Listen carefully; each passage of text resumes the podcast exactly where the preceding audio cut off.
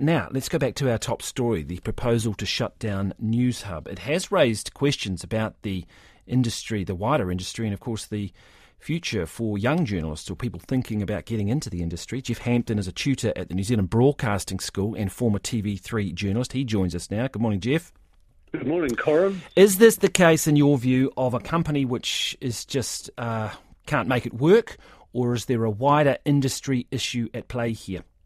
There's a wider industry issue at play here, and unfortunately, this is going to lead us back to the bad old days of one channel news. And I remember it because um, back in the 1980s, I was working as a journalist and I joined TV3 in 1989. And TVNZ in those days were slow and lazy, and they really picked up their game when TV3 started. But I think the main problem here is Meta and Google. Um, the government here has been slow to respond to the threat to the local news media, unlike Australia and Canada, where the governments there have made moves um, to make these huge companies um, pay for content they're taking from local um, local media providing the news. Yes, this was the warning. The bill is being considered at Select Committee. Uh, the government has not yet confirmed whether it's going to back it.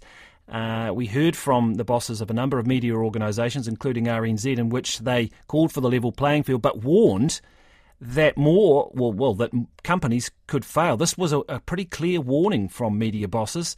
Sadly, it's come to fruition all too soon. Are you worried that there could be more at risk?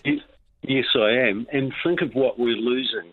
Um, Newshub do a really good job. They've been doing great stories on exploited migrants up in Auckland. They've got an amazing foreign correspondent, Lisette Reymer, who's been in the Ukraine. She's really brave. The stories she's been doing have been incredible. Um, they've got so many good journalists. Paddy Gower, the campaigning he did um, for people with cystic fibrosis, you know, for life saving medicine. This is the sort of journalism that we are going to lose.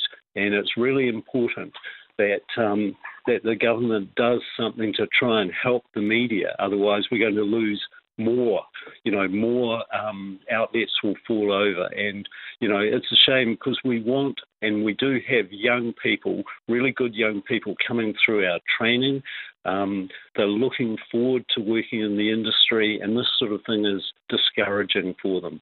I mean, it's pretty clear that the we are seeing an even increased move to digital news, right? I mean, this seems to be the future for news organisations. If we look at, say, the linear TV, there's all been talk of that this will eventually end the old broadcast mechanisms with aerials and things like this. It'll all be digital. I mean, are there still not going to be plenty of competitive elements to that? I mean, there's plenty of operators in the digital space. Is it just a shift in the way in which we get our media that's going on here? Yeah, you're right. Um, it is a shift, but you still need the content, Corin. You still need people to produce the stories, produce professional stories, and while people are watching it in a different way um, on their phones, etc., we still need good, high quality content. So I'm optimistic that um, there will still be jobs. It is changing, but um, but people still do watch, uh, you know, TV3 News or News Hub mm. and TVNZ when big things happen. I mean, you know, for example, earthquakes, um, big storms, etc. The viewership is massive. Yeah, I mean, do, do you think people realise just how costly it is to make television news. There's a lot of components that go into it. You might just see the reporter at the end of the day, but there's an awful lot of people behind that uh, that reporter to get that story out. And the other thing I think people sometimes forget is that there are with companies like big TV news companies, an enormous amount of checks and balances that they face, arguably that someone on social media or Twitter does not. Absolutely um, you're dead right there. It's a huge production. Like you see the reporters on air at the end of the day, but there's a camera operator, sometimes an editor has edited their story. There are producers.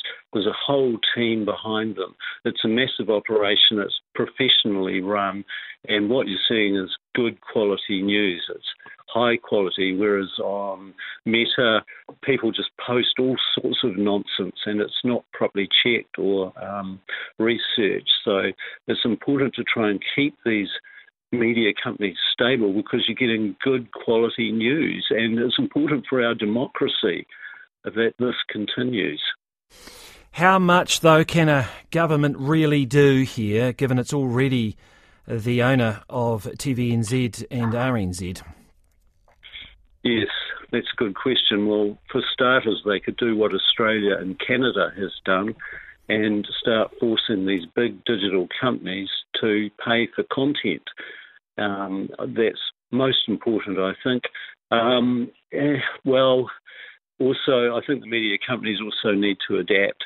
That's um, that's another aspect of it as well. And some of them are they're adapting quite well. Although the digital model is harder to fund, you can't carry as much advertising, so it's quite a challenge for them. Jeff, thank you very much for your thoughts. Jeff Hampton, there, tutor at the New Zealand Broadcasting School and former TV3 journalist.